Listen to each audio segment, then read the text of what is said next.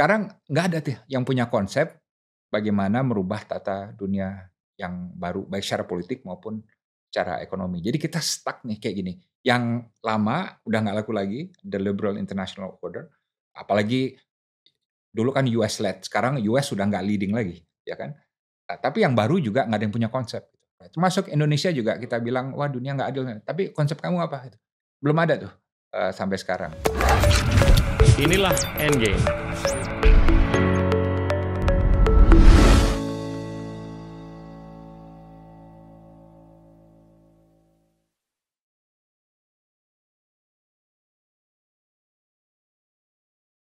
Halo teman-teman, hari ini kita kedatangan Dino Pati Jalal, sahabat karib saya, dan juga dikenal sebagai diplomat jalanan, dan juga tentunya diplomat yang paling keren di Indonesia.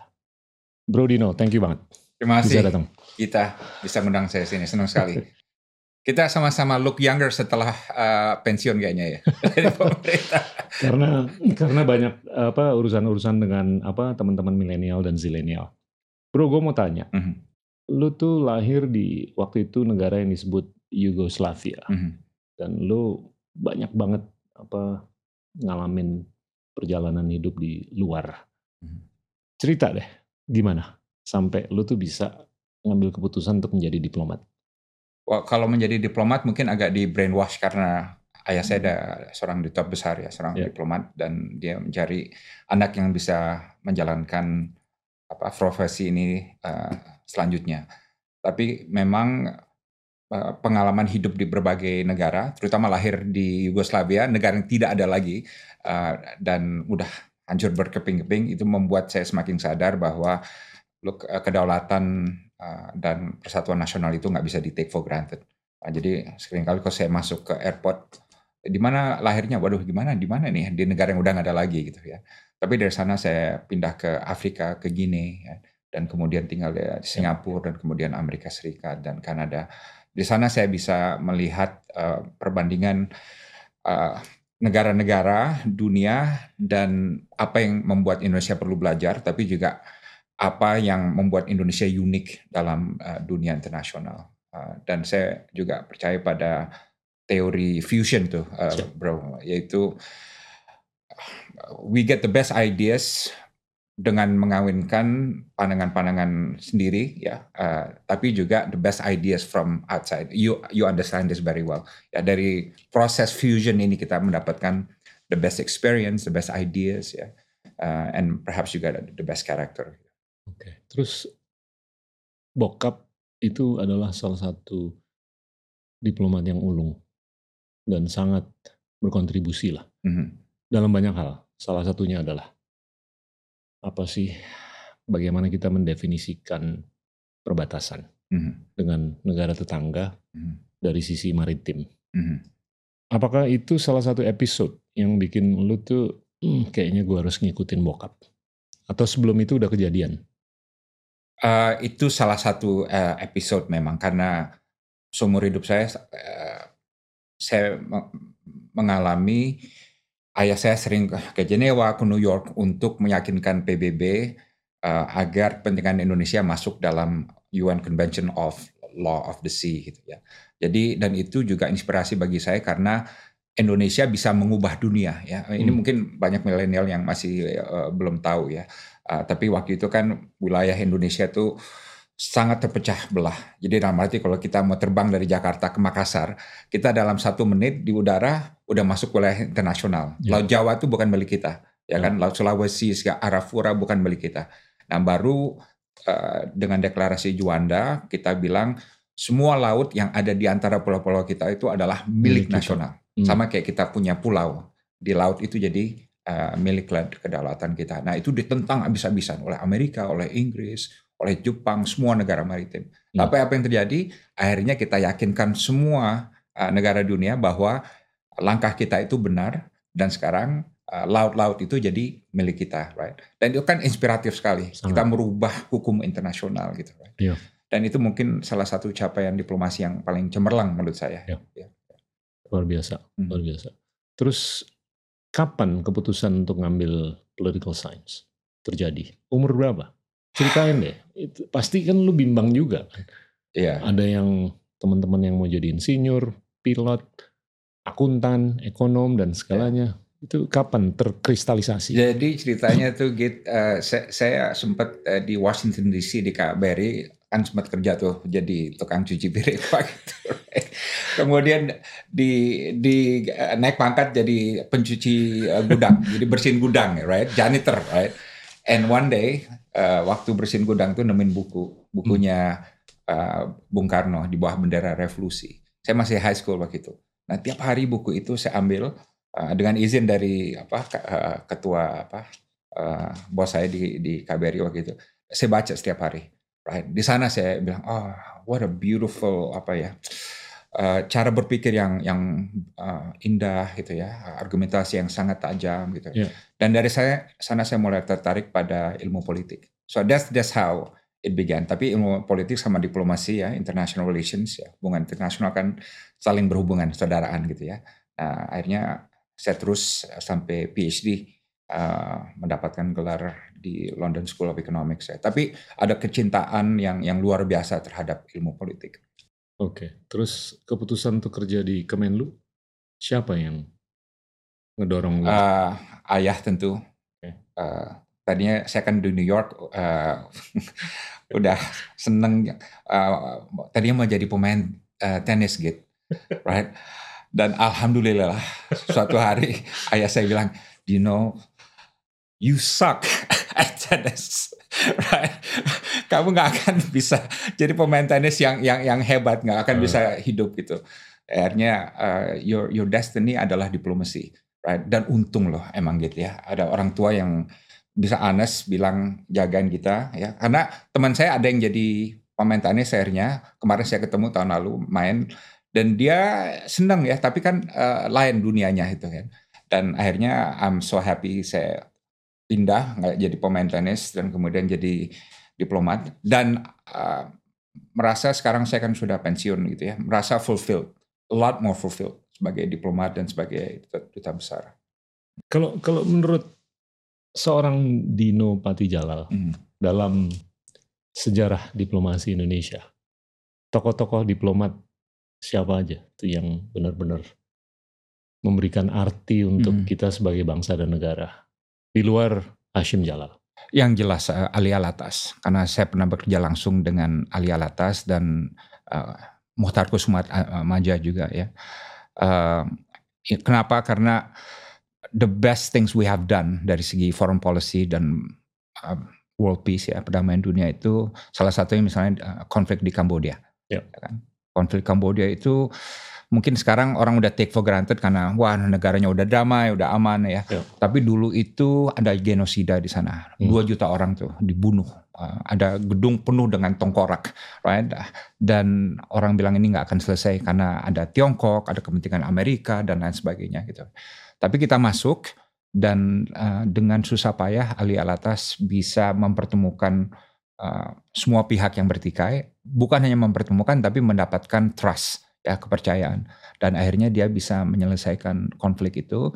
Walaupun tau nggak apa ini kebesaran hati Indonesia dan Ali Alatas. Yang dapat kredit Prancis ya kan kan yang ditandatanganinya di Paris oh. padahal saya ikut semua bukan semua saya ikut sebagian besar dari apa proses perundingannya dan yang mendamaikan yang berdebat itu Ali Alatas uh, Prancis lebih banyak diamnya Hmm. right? Uh, dan uh, kalau kita ke Kamboja, semua orang masih ingat tuh Ali Alatas, pahlawan yang mendamaikan konflik yang paling berdarah di Asia Tenggara. Jadi hmm. ada tradisi of uh, excellence, diplomatic yeah. excellence yang menurut saya uh, diplomat muda ini jangan sampai lupa nih, ya, karena saya lihat sekarang banyak emphasis terhadap uh, transactional diplomasi, hmm. ya kan, punya asal dapat investasi, yeah. dapat ini, dapat It's more than that. Diplomasi is uh, apa jauh lebih besar dari dimensi yang yang transaksional itu sekarang. Yeah. Itu karakteristik yang menurut lo itu hasil dari akumulasi atau mungkin karena dia sendiri kapan pun dia bisa melakukan hal seperti itu, irrespective of akumulasi. Nah ini ala, ali atas pengalaman, ali atas. Intinya gini yeah. loh, pertanyaan untuk aspiran mm. yang mau jadi diplomat ulung. Mm. Itu gimana sih supaya seorang ahli latas itu bisa diterima oleh seluruh dunia, kapan pun, di mana pun?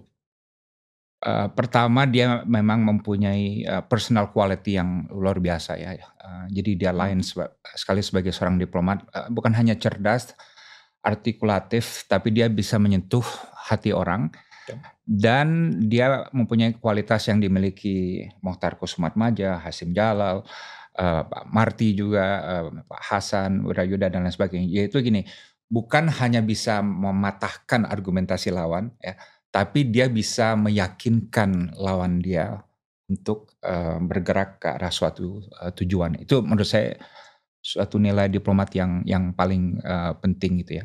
Tapi harus ada ini, gitu harus ada idealisme hmm. untuk menjadi diplomat itu. Jadi yeah. gini, ada orang yang menjadi diplomat kenapa? Wah, bisa tinggal di Paris, yeah. bisa punya mobil keren, mobil diplomatik, yeah. ya kan, nggak bayar pajak dan gaji besar, gaji yeah. dolar, uh, hidup uh, lumayan mewah ya yeah. uh, dan lain sebagainya.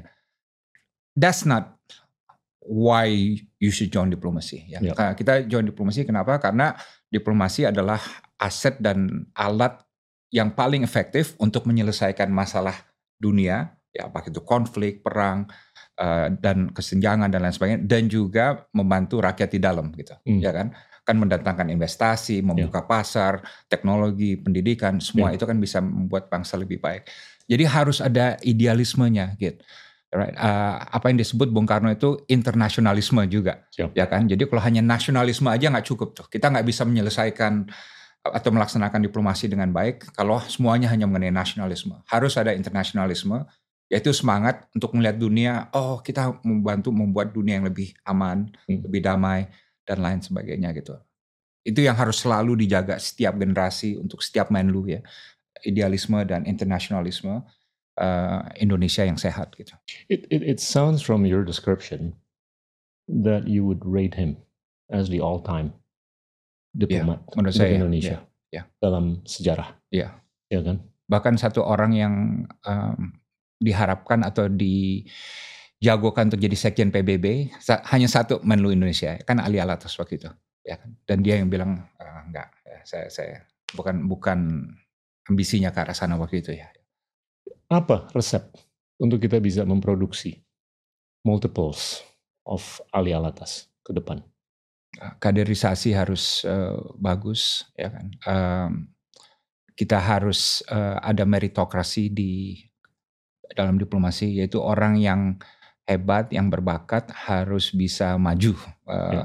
dan naik pangkat uh, de dengan baik jadi harus ada sistem rekrutmen yang bagus dan sistem talent spotting yang juga bagus tapi juga harus ada institutional uh, memory uh, uh, gitu dalam arti semua setuju, setuju. ya semua keberhasilan dan kesalahan hmm. harus diingat oleh sistem. I mean salah satu contoh uh, Timur Timur, right?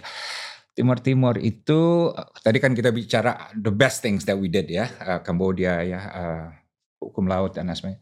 Tapi mengenai Timur Timur itu kan kita ada uh, disaster dalam arti kita sudah tanda tangan dengan Sekjen PBB dengan Portugal suatu kesepakatan kita bikin referendum dan kita jamin pasti aman ya. Uh, tapi kemudian jadi buruk sekali hasilnya ya chaos dan hal yang paling memalukan gitu dalam uh, karir saya itu atau nggak apa ke New York dan dimulai rapat di PBB dengan orang berdiri mengheningkan cipta karena lima staf PBB dibunuh dan dibakar hidup-hidup di Atambua oleh milisi uh, Timur Timur waktu itu, ya kan? Gimana malunya kita tuh, ya kan? Malunya luar biasa itu. Orang khusus untuk hmm. menghentikan cipta uh, mengenai suatu kekejaman dilakukan di uh, uh, negara kita gitu. But what? Sampai sekarang tidak ada satupun lessons learned hmm. what to do and what not to do ya. Hmm. Baik di Kemlu nggak ada, Kemdagri nggak ada, di BIN nggak ada, di Pol uh, Polri nggak ada, di TNI nggak ada, di Bappenas nggak ada. Padahal itu penuh dengan lessons learned of what not to do. Ya kan? Bukan hanya bagi Indonesia tapi juga bagi dunia internasional ya. Yeah. What we did right, kita banyak juga melakukan hal yang baik ya. Tapi what we did uh, yang not right juga, right?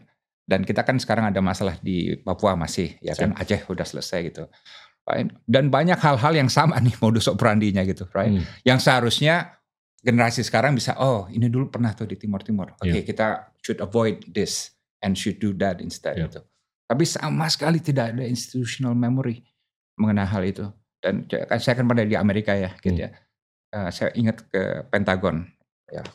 Pentagon, if you go there ada tiga floor. Setiap dinding ada perang, ya kan? Setiap perang ada apa? Ada lessons learned-nya. Wow. Ya kan? Jadi dan di West Point di mana-mana itu dipelajari ini gimana kita bisa menang sedetail mungkin dan gimana kita bisa kalah, ya kan? So menurut saya itu yang perlu juga kita instill dalam setiap uh, apa, uh, lembaga instansi yeah. kita itu.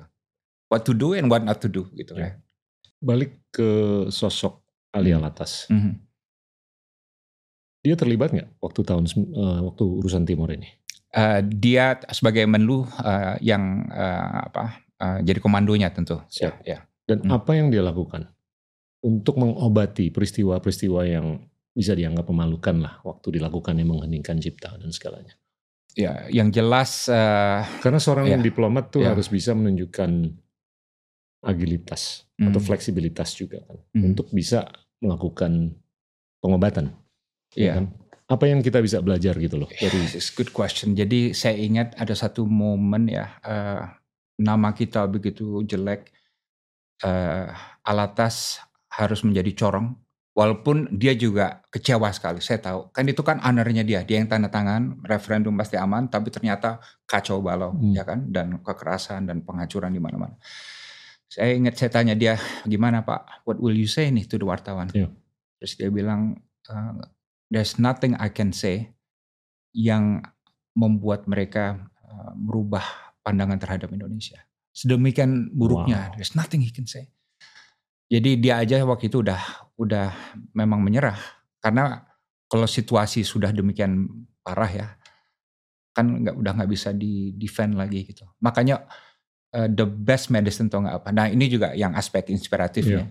The best medicine adalah sekarang uh, hubungan Indonesia Timur Leste itu menjadi hubungan teladan hmm. bagi dua bangsa yang tadinya musuhan ya setelah referendum kan sama-sama nggak mau bicara gitu kan Uh, tapi sekarang hubungan uh, antara Indonesia dan Timor Leste menjadi one of the best relationships di Asia Tenggara hmm. dan dalam konteks dunia internasional salah satu uh, contoh di mana dua bangsa yang tadinya gontok-gontokan musuhan bisa bersahabat kembali. Hmm. Ya, coba lihat India Pakistan kan Pakistan pindah apa lepas dari yeah. India ya yeah. kan sampai sekarang kan yeah. masih yeah gitu kan ya kan ya. dan uh, banyak contoh lain ya uh, di mana uh, ada pemisahan dan kemudian mereka tidak bisa apa namanya saling memaafkan gitu kita lihat Israel Palestina sampai ya. sekarang ya bencinya dendam kesumat antara kedua belah pihak tuh masih ya. ini jadi menurut saya uh, kita, itu itu obat yang inspiratif ya. yang apa, ya. juga perlu diapresiasi oleh generasi sekarang. Gue mau switch tapi mungkin yang terakhir mengenai apa yang diperlukan untuk menjadi diplomat yang bijaksana ya? Apakah menyadari bahwa being in denial itu nggak worth it, ya kan? Ini untuk aspiran-aspiran lah yang mau jadi diplomat. Mm. Bahwa di saat-saat tertentu atau di episode tertentu, it doesn't pay to be in denial. Mm. Iya kan? Yeah. Seperti apa yang dilakukan oleh Pak Ali Alatas. Mm -hmm. Iya kan? Yeah. That that seems like a really hard sought quality. Iya. Iya kan? Karena nggak gampang loh. Iya, yeah, Yeah. Untuk untuk ngalah gitu loh. Mm -hmm. And to agree to disagree. Untuk melakukan apa-apa yang ya bisa dibilang counterintuitive lah. Iya, yeah, ya yeah, benar. Iya kan? I think karena ego yeah. kicks in. Benar. Yeah, benar, kan? ya kualitas yang paling penting dalam diri seorang diplomat hmm. atau duta besar menurut saya adalah judgment. Siap. Nah, jadi sebagai seorang diplomat yang berada di luar tapi juga tahu posisinya di dalam, dia mempunyai uh, wawasan atau intuisi dan judgement yang seharusnya lebih lebih bagus ya, yeah. uh, lebih solid dan uh, itu yang menurut saya yang uh, perlu selalu dijaga oleh seorang uh, diplomat uh, kita dan saya akan tahu waktu kita di pemerintahan dulu apa kita nggak pernah tell the boss what he wants to hear. Yeah. Right, walaupun tentu itu dalam berbagai sistem pemerintahan banyak ya, selalu ya Pak hebat Pak, luar biasa Pak, keren Pak, segala macam, oh, you're the best gitu. Nilai kita bukan di sana. Nah. Nilai kita adalah Pak, uh, posisi kita di sini, kelemahan kita di sini, hmm. dua langkah ke depan akan ada hambatan, Bapak bisa dijegal dan yeah. resiko kita di, value kita di sana. Kalau kita hanya hebat pak, wah keren, luar biasa. We lose our value, ya kan. Nah makanya kan uh, kita kan you were very apa namanya ya, you were very valued dalam yeah. dalam kabinet karena kita ada sikap itu, ya kan. Ada judgement yang bagus dan juga ada kemampuan untuk menyampaikan judgement uh, kepada apa kepada atasan. Wah ya lo nyaksiin lah gue berapa kali dimarahin. Yes. Because NN gue juga nyaksiin lo dimarahin. Mm-hmm. Yes. Because we were in the business of telling what they must hear. Yes. Not what they want to hear. Yes. Dan itu hutang kita kepada sejarah kan, iya. right? Yeah. Dan kepada rakyat, mm, yeah, whom yeah. we serve. Mm-hmm. We we we serve at the pleasure mm-hmm. of the boss and the people. Mm-hmm. Ya kan? Tapi gini bro, lu tuh udah keliling dunia. Kayaknya Timur Timur tuh salah satu episode yang yang sangat berarti lah. Apalagi di dunia ini yang sangat berarti untuk pengalaman lo sebagai diplomat? Geografi mana lagi? Oh, uh, atau situasi apa pun? Kalau yang jelas sih yang ya. paling penting bagi kita Asia Tenggara. Hmm. Kenapa kita bisa nggak berperan di Timur Tengah, nggak berperan di ya. Eropa ya. atau Afrika dan Asia Timur, tapi di Asia Tenggara kita yang paling relevan karena negara-negara Asia Tenggara kan memandang Indonesia sebagai natural leader. Siap. Dan uh, Asia Tenggara kawasan di mana kita paling bisa berdampak dibanding Asia Selatan atau Pasifik dan dan dan lain sebagainya gitu. Uh, jadi uh, Asia Tenggara menurut saya uh, wilayah di mana kita paling berhasil membangun suatu konstruksi, konstruksi suatu arsitektur yang baik bagi Asia Tenggara uh, dan juga mudah-mudahan bisa membuat kita lebih uh, resilient menghadapi rivalitas geopolitik yang sekarang semakin parah semakin membahayakan. Tapi sentralitas ASEAN gimana sekarang dibanding sebelum-sebelumnya? Apakah itu mencukupi untuk kita bisa berarti? Karena begini loh, salah satu kesinisan yang kita alami kalau kita keluar negeri mengenai Asia Tenggara atau ASEAN itu adalah kebanggaan terkait dengan ukuran ekonomi yang nggak kecil, yaitu tiga setengah triliun dolar, hmm. ukuran populasi yang nggak kecil, kurang lebih 700 juta. Hmm. Tapi nggak tahu gimana di luar tuh orang lebih suka ngobrol mengenai Taiwan, hmm. Korea Selatan, hmm. geografi apa pun yang skala ekonomi, skala populasinya tuh jauh lebih kecil daripada kita. Hmm. Itu agak-agak sinis kan? Yes. Iya kan? Yeah. Dan ironis. Hmm. Nah ini apakah ini lebih karena kita atau lebih karena mereka atau kombinasi dua hal tersebut? Kalau kita bicara ASEAN centrality, sentralitas ASEAN ya, Siap. yang itu intinya tuh uh, gini, dulu itu ASEAN nggak dipandang sama sekali. Ya. Yang berkuasa siapa? Wah, Tiongkok, Uni Soviet, uh, Amerika ya dan negara-negara luar. Jadi ya. mereka bisa perang di Vietnam, uh, mengacau di Kamboja dan lain sebagainya gitu. Hmm negara-negara ASEAN yang lima ya itu hanya bisa melihat dari jauh. Ya. Bahkan ada yang membantu salah satu dari uh, pihak tersebut gitu ya. Nah, jadi sentralitas ASEAN berarti apa? Sekarang kita yang jadi mandor. Ya. Dan berarti apa? Pergolakan atau percaturan di kawasan itu kita nyitir, ya the driver, gitu, right? bukan lagi orang-orang di luar. Nah, jadi ini suatu kondisi strategis yang harus kita selalu jaga gitu ya. Nah, menurut saya uh, kritik boleh kan? uh, salah satu kelemahannya ASEAN, termasuk Indonesia itu agak malu bergeopolitik dalam 8 tahun terakhir ini. Ya. Padahal apa? 8 tahun terakhir ini ironisnya geopolitik yang menjadi panglima. Kalau dulu kan ekonomi yang menjadi yeah. panglima kan sebelumnya yeah. itu. Tapi apalagi dengan perang di uh, uh, Ukraina sekarang itu ya. Secara global itu sekarang uh, geopolitik menjadi panglima gitu kan. Nah, kalau ASEAN mau relevan, sekarang kan ASEAN mau mikir oke okay, setelah 2025 kita mau ngapain nih ya, hmm. konsep apa gitu. Selama ASEAN masih malu bergeopolitik dan juga Indonesia gitu, right? Uh, kita akan sulit uh, menjaga sentralitas itu. Karena nanti takut dianggap enteng ya. Ini salah satu contoh uh, AOIP, hmm. ASEAN Outlook on Indo-Pacific. Itu kan dagangan ASEAN yang paling yeah. Iya. uh, besar sekarang ya.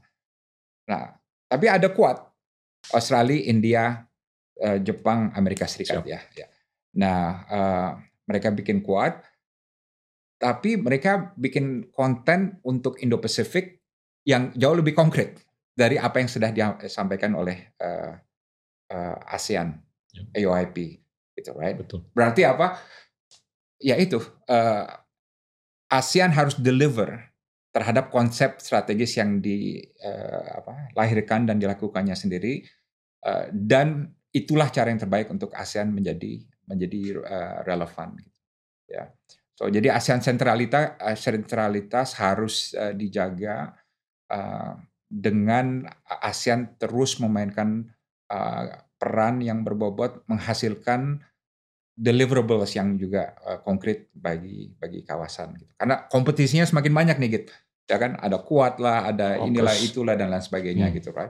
Bahkan ada kuat yang lain lagi nih yang ada India, uh, Emirat, uh, Amerika dan Israel. Yeah. Ya, ada kuat lain lagi gitu oh. dan lain sebagainya gitu. Ada AUKUS juga. Ada AUKUS juga ya. Hmm. ya. Tapi kenyataan bahwa ASEAN tuh nggak dilibatkan dalam diskursus dalam konteks anggaplah kuat atau AUKUS itu nggak mengganggu teman-teman di Asia Tenggara atau kayaknya kita agnostik aja gitu loh tuh biasa-biasa aja gitu loh atau ya. mungkin karena nggak tahu ya persepsi orang awam aja ini kayak kurang kapasitas untuk menyuarakan sentralitas apa sentralitas kita. Ya, mem ya memang itu sekarang yang menjadi uh, tantangan ya. Uh, jadi ASEAN harus keluar dari comfort zone-nya. Hmm. Uh, ini mau gimana nih dengan lapangan yang semakin kompetitif gitu.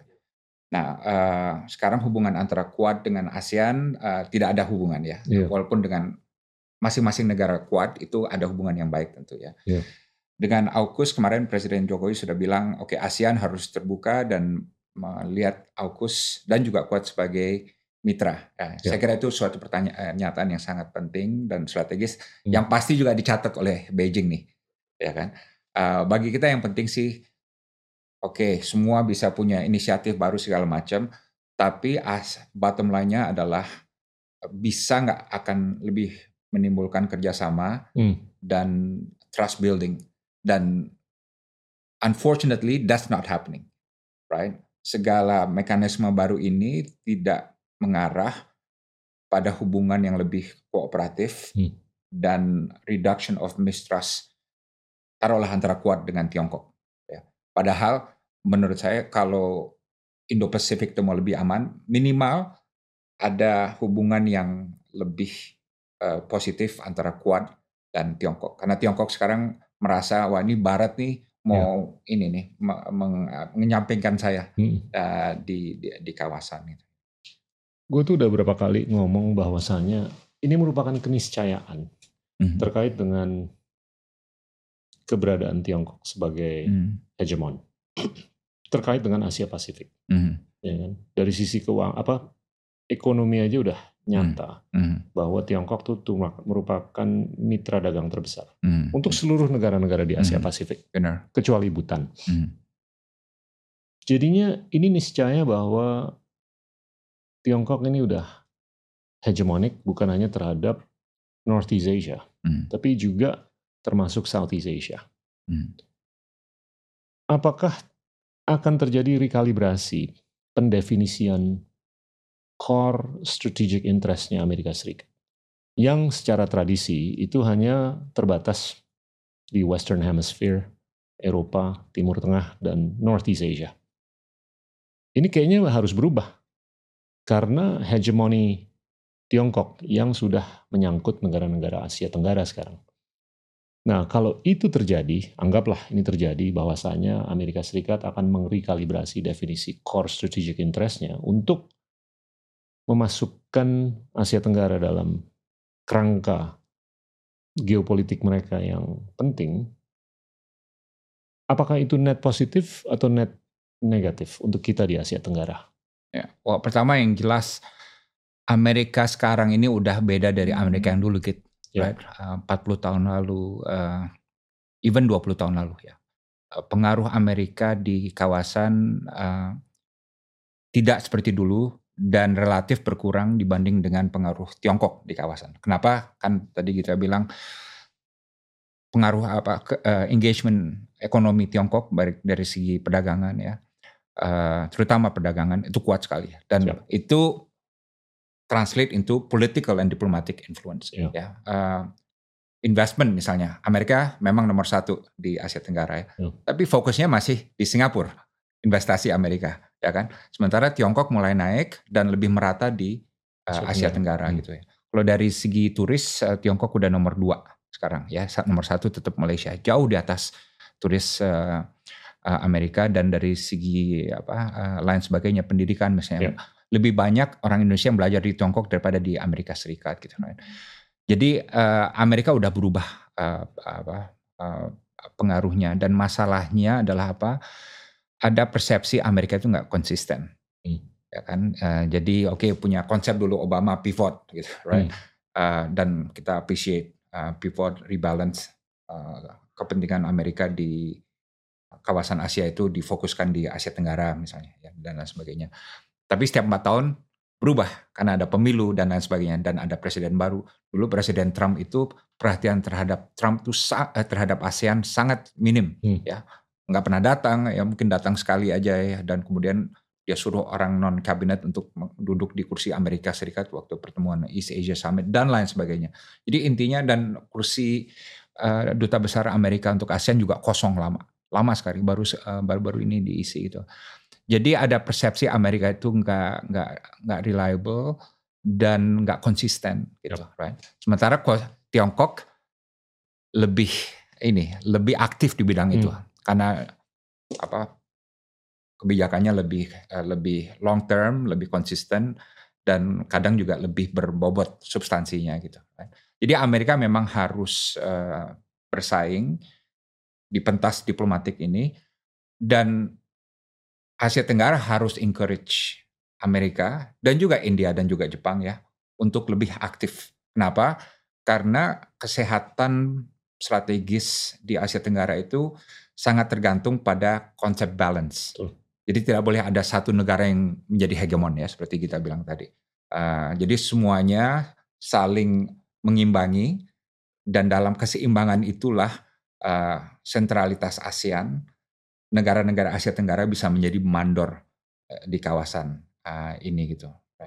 Jadi itu memang yang harus uh, kita uh, kita jaga. Tapi kita lihat nanti di Amerika kan ada pemilu lagi. Yeah. Coba kalau Trump menang misalnya, bisa amburadul lagi yeah. uh, apa namanya kebijakan uh, Amerika di Indo-Pasifik. Tapi kalau kalau gue ngeliat tuh bagaimana kita tuh bisa berinteraksi dengan siapa pun lah mau super power kayak mau middle power kayak atau non middle power kita harus bulat mengenai apa yang kita inginkan ya gue gue tuh sering ngobrol bahwa ya ujung-ujungnya fulus mm-hmm. kita tuh perlu modal mm-hmm. ya kan siapa pun yang bisa mendatangkan modal ya apakah itu modal ekonomi modal teknologi modal sosial modal apa pun lah itulah yang berarti untuk kita semua kan Mau itu datang dari Tiongkok, dari Amerika, Eropa, dari mana pun.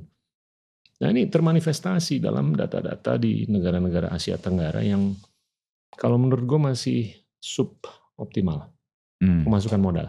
Yes, ya. Yeah. Iya kan. Mm-hmm. Nah ini gue selalu menggunakan matrik atau metrik FDI. FDI yang masuk ke Singapura tuh disproportionately higher dibanding apa yang masuk ke negara-negara besar di Asia Tenggara. Secara absolut 105 miliar dolar ke Singapura, Indonesia 30 miliar dolar. Secara relatif per capita di Singapura 19 ribu dolar, di Indonesia, Filipina cuma 100 dolar. Dan itu kalau menurut gue gambaran dari bagaimana kita harus lebih bisa bermain. Mm-hmm. Iya kan? Yeah, Dengan yeah. seluruh dunia. Yeah. Menyuarakan narasi kita, menjadi storyteller, dan mengedepankan kepentingan kita nih untuk bisa mendidik dan apa pun lah. Mm-hmm. I agree. Uh, uh, first, to be fair to the government, uh, yang baru sekarang itu adalah uh, institutional investors. Uh, sekarang mulai yeah. uh, jauh lebih aktif ya di, di Indonesia, dan yeah. ini suatu perkembangan yang tentu uh, baik ya, yeah. karena kalau institutional investors kan kualitas dari investasinya lain gitu. Ya. Satu, tapi kedua memang uh, marketer kita di luar kurang nih, gitu. Ya, coba uh, kita lihat Eh, siapa orang Indonesia yang yang aktif di Shangri-La Dialogue, di Raisina, di Munich Security Conference, hmm. di World Economic Forum yang hmm. Bisa menyuarakan pandangan Indonesia, hmm. narasi Indonesia, kan jarang sekali, yeah. ya kan? Uh, gue dulu lihat lo aktif banget ke mana-mana itu ya kan ya, tapi you were a minority dulu, ya kan? Uh, sorry, dibanding dengan sekarang ini siapa yang ini, yang yang jadi salesman kita di luar yang bisa meyakinkan itu? uh, mungkin ada satu dua ya, tapi tapi nggak banyak gitu. Kalau dibanding dengan India misalnya, wow. dibanding dengan Singapura, dibanding dengan Korea, ya kan. Jadi uh, intinya sih dan ini juga get banyak kayak komplain tuh. Uh, saya kan terlibat dalam uh, apa namanya beberapa organisasi internasional gitu ya. Banyak kayak komplain kalau diundang tuh jarang datang. Iya. Dan kalau diundang nggak dibalas undangannya, right? Boro-boro datang ya ke ke sirkuit, dibalas saja uh, suratnya, dijawab nggak bisa datang atau gimana, ya juga nggak. Jadi menurut saya kita harus aktif menyuarakan uh, narasi Indonesia di sirkuit uh, internasional. Ini termasuk uh, ini anggota-anggota kabinet ya gitu ya, agar mereka lebih aktif di luar. You brought up Shangri-La dialog. Beberapa bulan yang lalu itu kan ada pernyataan dari seorang menteri hmm. dari Indonesia. Hmm. Would you comment on what he said? Oh ini Pak Prabowo, uh, Pak Menhan, Pak uh, Menhan Prabowo, mengenai situasi Ukraina, ya. resolusinya gimana dan segalanya. Apakah ya. itu pandangan yang benar menurut lo atau mungkin itu bisa ditambah dengan unsur-unsur lain juga? Iya, ya. jadi saya kebetulan ada di sana waktu itu. Hmm. Ya, waktu Pak Prabowo memberikan uh, usulan perdamaian gitu ya. Yang saya lihat memang maksudnya baik ya. Hmm. Maksudnya oke okay, ini Rusia kan teman kita, Ukraina juga dan ada konflik mengganggu semua orang. Jadi what to do? Jadi timbullah usul itu harus ada gencatan senjata, demilitarize, uh, demilitarized zone ya dan kemudian ada referendum dan lain sebagainya gitu kan. Jadi maksudnya baik ya, maksudnya dilakukan dalam konteks conflict resolution. Jadi kalau Ukraina begini, Rusia begini, eh, sama-sama kekeh apa jalan tengahnya gitu ya. Hmm. Uh, tapi memang kenyataannya pada hari yang sama ditolak uh, oleh uh, Menlu Ukraina uh, dan juga dari Rusia juga tidak di apa namanya tidak didukung ya. Gitu ya. Jadi dengan itu uh, usulan itu uh, tidak ada oksigennya gitu ya, hmm. right? Uh, tapi paling tidak ada beberapa elemen yang tentu uh, uh, bisa dipakai sebetulnya untuk ke depannya, terutama elemen untuk uh, gencatan senjata. Siap. Ya, kan? Uh, teman di dari Barat waktu itu di koridor bilang ah, kalau itu nggak mungkin terjadi. Kenapa? Karena sekarang appetite adalah untuk uh, pushback, uh, memukul balik pasukan Rusia Hmm. Uh, jadi bukan waktunya untuk gencatan senjata karena empasisnya adalah untuk rollback and pushback uh, pasukan. Mungkin suatu ketika akan ada situasi di mana ada kejenuhan di lapangan, udah nggak bisa ke mana-mana dan kedua belah pihak uh, ingin mencari apa uh, solusi atau apa uh, mungkin suatu hari gencatan senjata itu akan uh, terjadi. Tapi sampai sekarang ini the military situation nampaknya belum exhausted enough yeah. to to achieve that. Tapi kalau sudah terjadi kejenuhan militer itu ya stagnasi atau apa istilahnya gitu ya uh, dari sana mungkin akan ada impetus politik untuk kedua pihak berunding. Nah dari sana bisa ada ide-ide uh, apa rumusan komprominya tuh, hmm. ya kan? Tapi kalau dari segi Ukraina sudah jelas, bottom line mereka apa? Bottom line mereka adalah semua wilayah yang dikuasai Rusia itu uh, dan dicaplok Rusia itu harus ditinggal oleh Rusia, harus kembali ke yeah. Ukraina dan termasuk Crimea, right? Jadi itu bottom line dari Ukraina dan nampaknya mereka tidak mungkin mundur yeah. dari itu. Kenapa? Kayak kita aja, kalau misalnya kita diserang negara lain, Bali dicaplok uh, negara lain segala macam, apa kita mau yeah. uh, apa namanya uh, suatu penyelesaian di mana Bali tetap diambil negara tersebut ya dan lain sebagainya. Jadi uh, kita lihat ke depan, tapi kuncinya apakah nanti ke depan akan ada suatu titik di mana uh, secara militer Putin merasa oke okay, kita harus mulai cari solusi, solusi. politik ya. Tapi ini sampai hari ini kelihatan sekali resiliensi di kedua belah pihak. Ini tinggi, ya kan? Ya. Ini sangat disayangkan karena itu hanya membuahkan kesinambungan, hmm. ya kan? Ya. Apa pertikaian antara hmm. kedua belah pihak. Hmm. Yang mana tadinya kita tuh akhir tahun atau bahkan pertengahan tahun lalu kita berpikir nih mungkin kayaknya nggak bakal lama, tapi sekarang kayaknya sulit untuk ngambil kesimpulan mm. untuk ini bakal berhenti dalam mm. waktu dekat. Mm. Dan yang paling disayangkan adalah ya tentunya rakyat mm. dua belah pihak mm. yang menjadi korban dan kita semua gitu loh yang nggak bisa memecahkan permasalahan atau masalah mm. ini gitu loh. Mm. Nah, apa yang menurut lo tuh yang bisa kita raba-raba di cakrawala ke depan terkait dengan Ukraina? Sulit uh, sulit diprediksi gitu ya. Uh, uh, gini, pertama saya termasuk orang yang merasa bahwa uh, NATO tidak perlu ekspansi sampai Ukraina. Siap. Ya kan? Uh, bahkan orang di Amerika Serikat pun banyak berpandangan seperti itu ya. ya. Uh, tidak perlu sejauh itu ya. Uh, tapi tetap dengan pandangan itu Ukraine doesn't not deserve to be invaded ya yeah.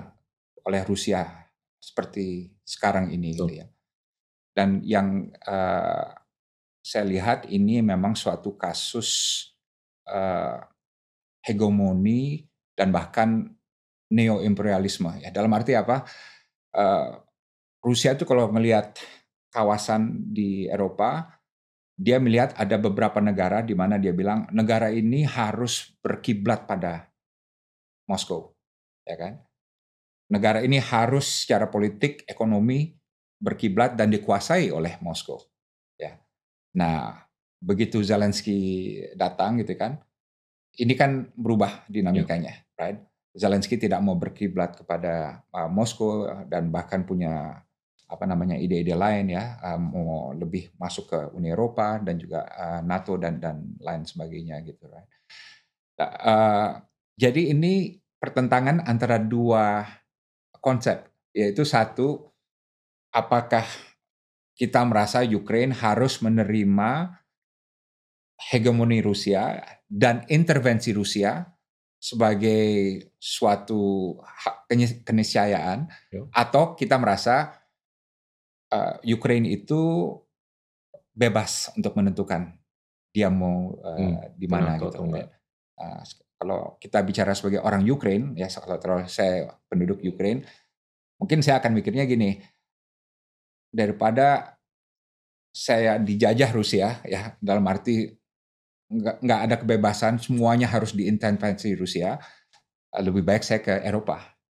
Karena apa? Kalau saya masuk Uni Eropa misalnya, pokoknya bergabung dengan Barat itu saya bebas, nggak ada intervensi, ya.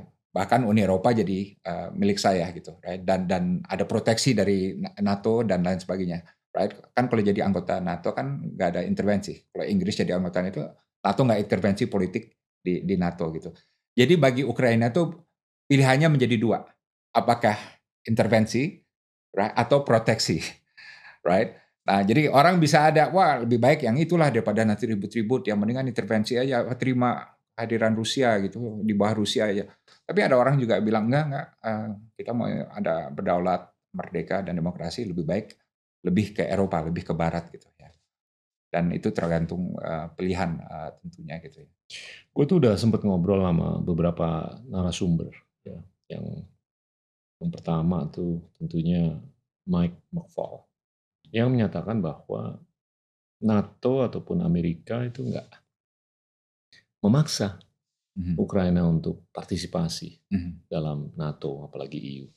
Tapi kalau emang Ukrainanya memilih untuk join mm-hmm. ke NATO ya kita juga harus pertimbangkan itu sebagai faktor atau alasan untuk mendukung Ukraina dan itu nggak bisa mutlak sebagai alasan untuk Rusia semena-mena menyerang. Itu pandangannya McFall. Tapi kalau Mearsheimer, dia mengedepankan tesis ataupun hipotesa bahwa Putin itu udah jelas menginginkan untuk kepentingan Rusia bahwasanya Ukraina tuh harus buffer state, netral. Tidak boleh mengambil sikap ke mana pun, nggak ke Rusia ataupun ke NATO. Tapi kok dia masih aja kekeh dengan penuh kesadaran bahwasanya resikonya adalah terjadinya invasi terhadap Ukraina. Nah itu ya gue gue penasaran aja pandangan lo gimana tuh antara kedua sosok tersebut. Kalau memang Pak ya, jadi eh, apakah Ukraina mau di bawah Rusia atau mau bergabung dengan NATO itu jelas keputusan Ukraina sebagai negara yang berdaulat. Ya, siap. Nah, jadi kita harus terima asumsi itu. Siap. Mungkin kita nggak suka dia masuk NATO atau, tapi kalau itu memang keputusan mereka, uh, we have to accept it, gitu ya. Yep. Uh, dan juga kalau argumentasi Mark Summer, berarti Swedia dan Finlandia juga salah dong. Kan mereka sama-sama punya uh, apa namanya yep. perbatasan ya dengan dengan Rusia yep. ya. Dan uh, mereka mau bergabung dengan NATO karena apa? Bukan karena apa? Karena invasi Rusia terhadap Ukraina hmm. gitu. Nah, apakah Rusia juga punya hak untuk intervensi di Swedia dan Finlandia? Tentu juga enggak gitu. Ya. Jadi uh, menurut saya uh, intinya tergantung pada Ukraina maunya apa dan uh, kalau sekarang saya lihat sih the next game itu kalau masuk ke NATO masih jauh yang lebih realistis dan sudah dalam proses adalah Ukraina masuk Eropa. Tapi masuk Eropa pun itu masih terganjel karena apa? Uni Eropa bilang kami mau kamu masuk ya, tapi perang harus berakhir dulu. Nah jadi eh, kalau Rusia nggak mau Ukraina masuk ke Eropa ke Camp Barat, eh, dia mau nggak mau harus melanjutkan terus perang nih, nggak akan berakhir. Ya. Karena selama perang terus berjalan, Ukraina tidak akan bisa masuk Uni Eropa. Karena mereka nggak mau ada anggota Uni Eropa yang masih dalam kondisi perang. Gitu. Mungkin nggak sih ini akan menuju ke hot peace? Seperti yang diilustrasikan beberapa pundit. I think so. Uh, I think hmm. in fact we we are already there. Hmm. Ya kan. Uh, sekarang ini untuk pertama kalinya Barat kompak banget. Yeah. Satu. Kedua, uh, anggaran pertahanan yang menuju dua persen itu hmm. akan merata di negara-negara NATO, bahkan ada yang melebihi dua persen bahkan. Hmm. Dan uh, ketiga ini akan uh, menjadi hal yang permanen. Dalam arti gini, gitu, kalau Rusia besok ini keluar dari Ukraina, hmm.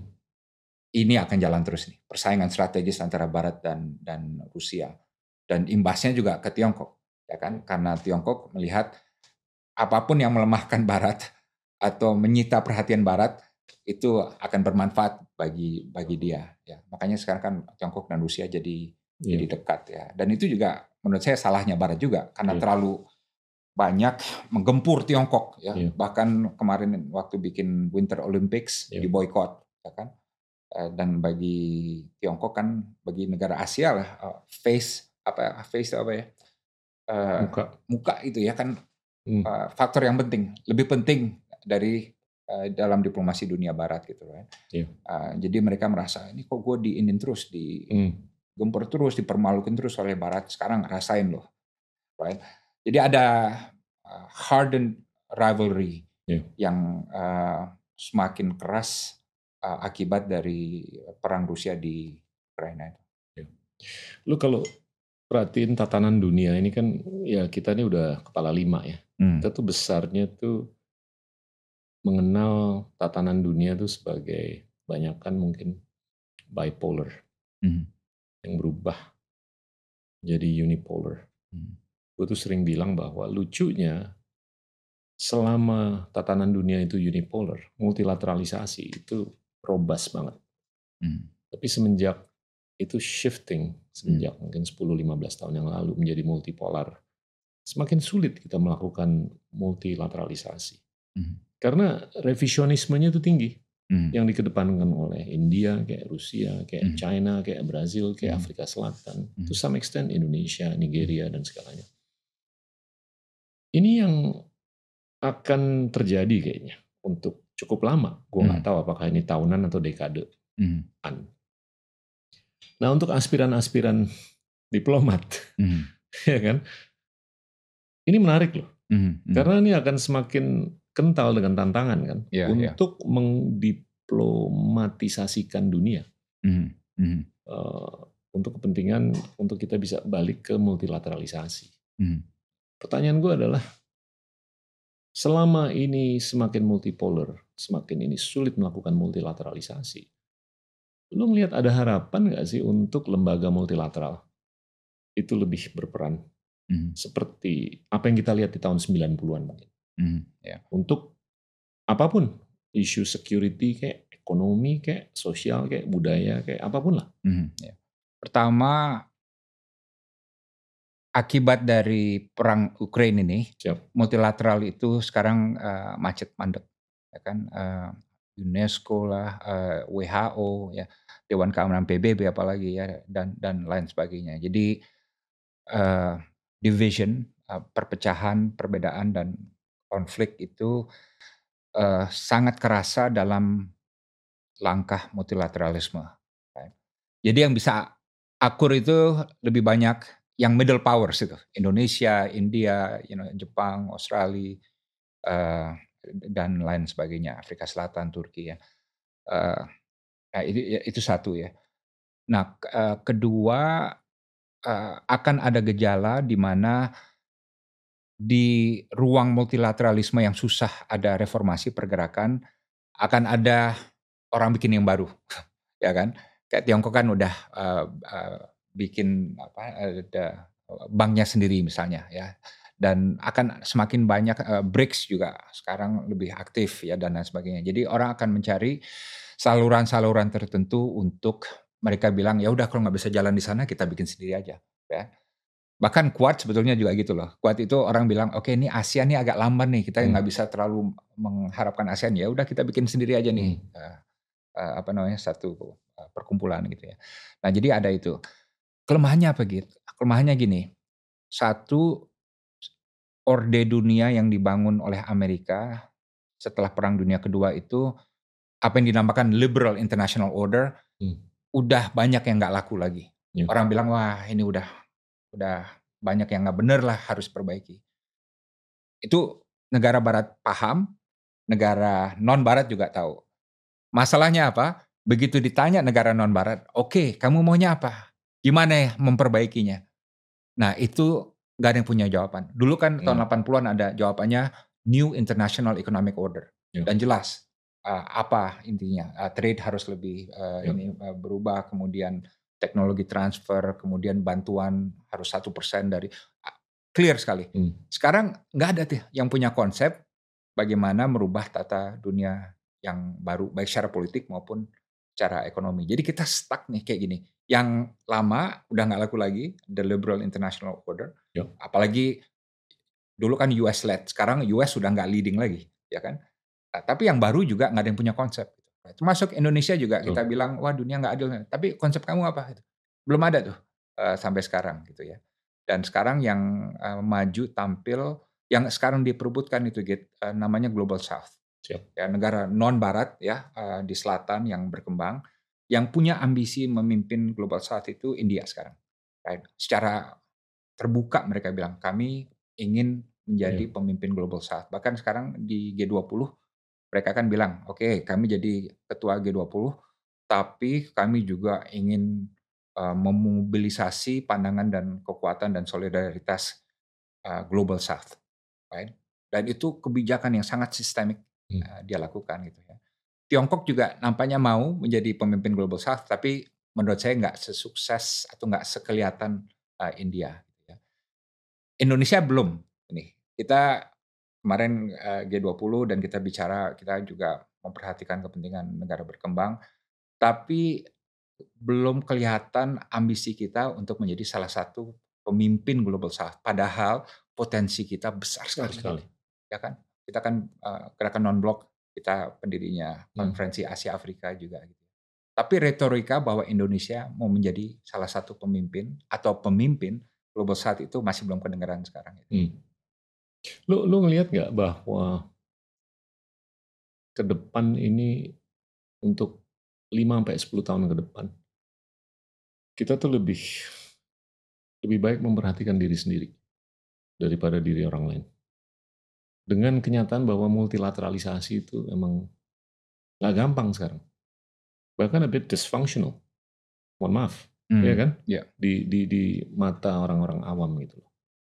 Dan dan gue balik lagi ke yang tadi yang kita bahas gimana untuk kita bisa mengencourage anak-anak muda, aspiran-aspiran hmm. yang mau berkarir sebagai diplomat untuk menyelamatkan dunia ini dari kecenderungan meningkatnya bilateralisasi, hmm. Kecenderungan meningkatnya plurilateralization. Hmm. Karena gue tuh ya ngalamin banget kalau bilateralisasi itu susah. Hmm lebih gampang multilateralisasi. Hmm. Karena gue bisa piggyback on hmm. orang yang kuat untuk nego untuk gue yang di depan gue ini. Hmm. Tapi kalau gue berhadapan dengan satu orang aja dan gue tahu bahwa dia jauh lebih produktif, dia, dia lebih kuat daripada gue, semakin terekspos kan weakness kita. Yeah. We can't leverage off others for yeah. purposes of negotiating with who's in front of us. Yeah. yeah. Itu. Ya sekarang ini masalahnya ada masalah yang hanya bisa dilakukan secara multilateral, perubahan iklim misalnya. Siap. Ya kan harus semua uh, take part in it. Ya. Karena apa? Taruhlah Indonesia mengurangi emisi 40%, tapi di Meksiko naik 40%, kan nggak hmm. make sense gitu kan. Jadi uh, ada hal-hal yang secara multilateral harus diselesaikan, uh, tapi ada hal-hal yang secara regional ya, karena multilateralnya nggak nggak maju. Yeah. Kalau trade misalnya, yeah. kan WTO kan mandek, ya kan. Nah, tapi siapa tahu uh, melalui ASEAN Economic Community ya dan lain sebagainya bisa hmm. lebih ini. Dan juga ada hal yang uh, mungkin hanya secara bilateral bisa di hmm. Uh, kalau dari segi investasi uh, ya udah kita kejar Emirat aja sekarang Emirat yang paling aktif kan ya atau negara-negara tertentu gitu. Hmm. Jadi for different problem memang ada uh, different levels of solution, apakah multilateral, regional, atau um, um, bilateral.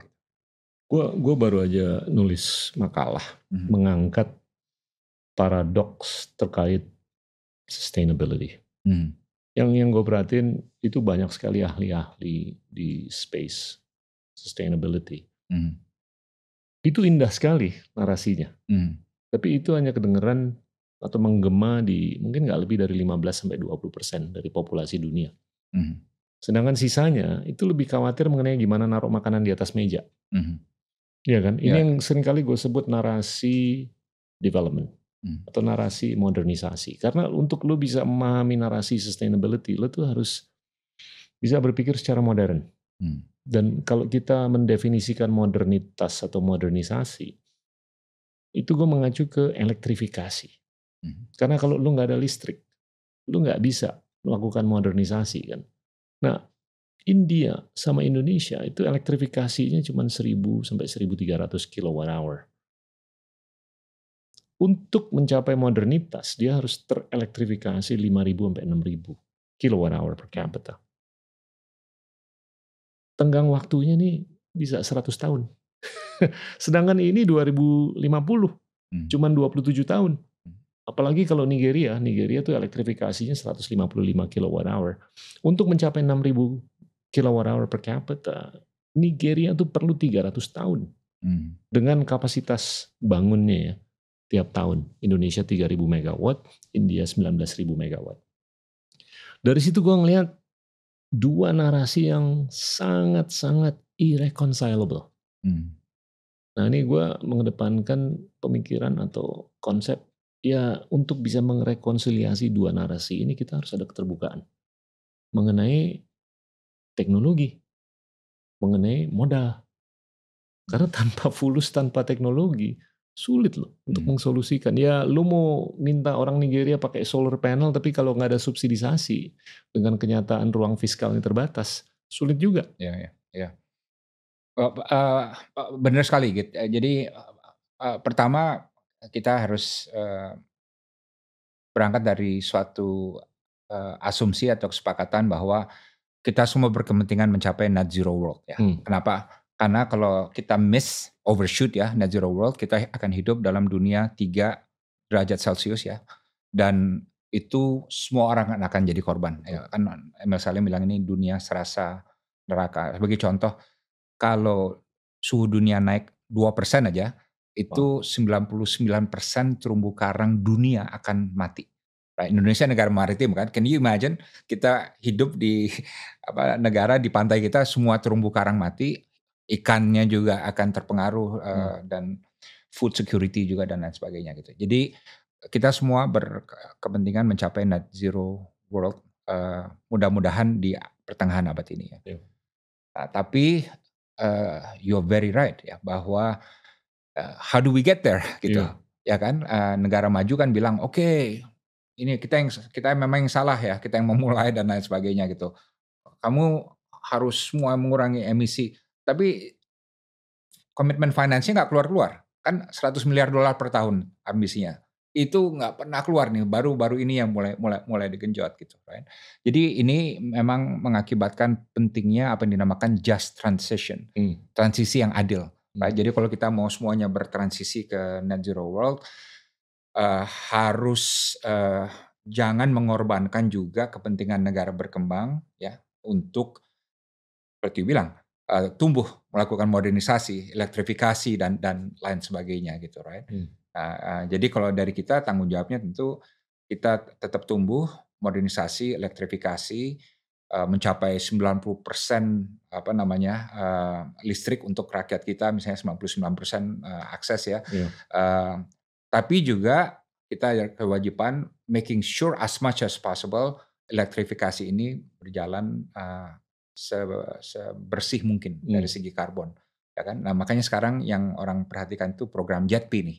Yeah. JETP 20 miliar dolar gitu ya.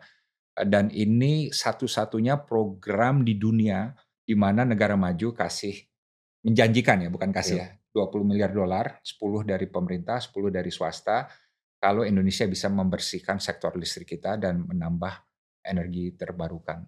Apakah akan berhasil atau enggak? Hmm. Nggak tahu nih. Kita lihat akan bulan hmm. Agustus ini akan keluar dengan strategi hmm. nasional kita. Tapi the stake is this. The stake adalah kalau Indonesia bisa membuktikan kalau dikasih uang 20 miliar dolar kita bisa deliver, berarti ini percontohan bagi the rest of the world. Karena hanya dua sekarang. Di Afrika Selatan ya mereka dapat 8 miliar dolar, kemudian di Indonesia 20 miliar dolar. Dan orang masih melihat nih Indonesia bisa atau enggak. Kita doakan tentu uh, bisa atau enggak. Tapi just transition itu memang uh, kunci gitu. Uh, ya, apa namanya? Uh, agar uh, negara berkembang juga semangat melakukan transisi gitu. Gue gue hopeful, hmm. tapi gue realistis juga. Hmm. Ya kan? Karena kalau gue perhatiin JetP itu granularity-nya hmm. masih kurang. Hmm. Terkait dengan teknologi apa. Dan gue tuh, gue bukan direktur pemasarannya nuklir. Tapi kok nuklir tuh nggak pernah masuk dalam pembahasan. Hmm. Padahal secara statistik tuh cukup bisa dipertanggungjawabkan. Hmm.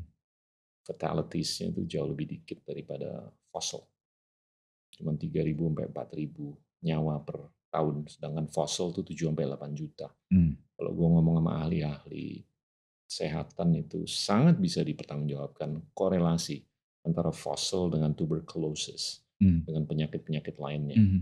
ya kan? Nah itu kalau menurut gue harus masuk dalam percakapan mm-hmm. supaya kita ada keterbukaan.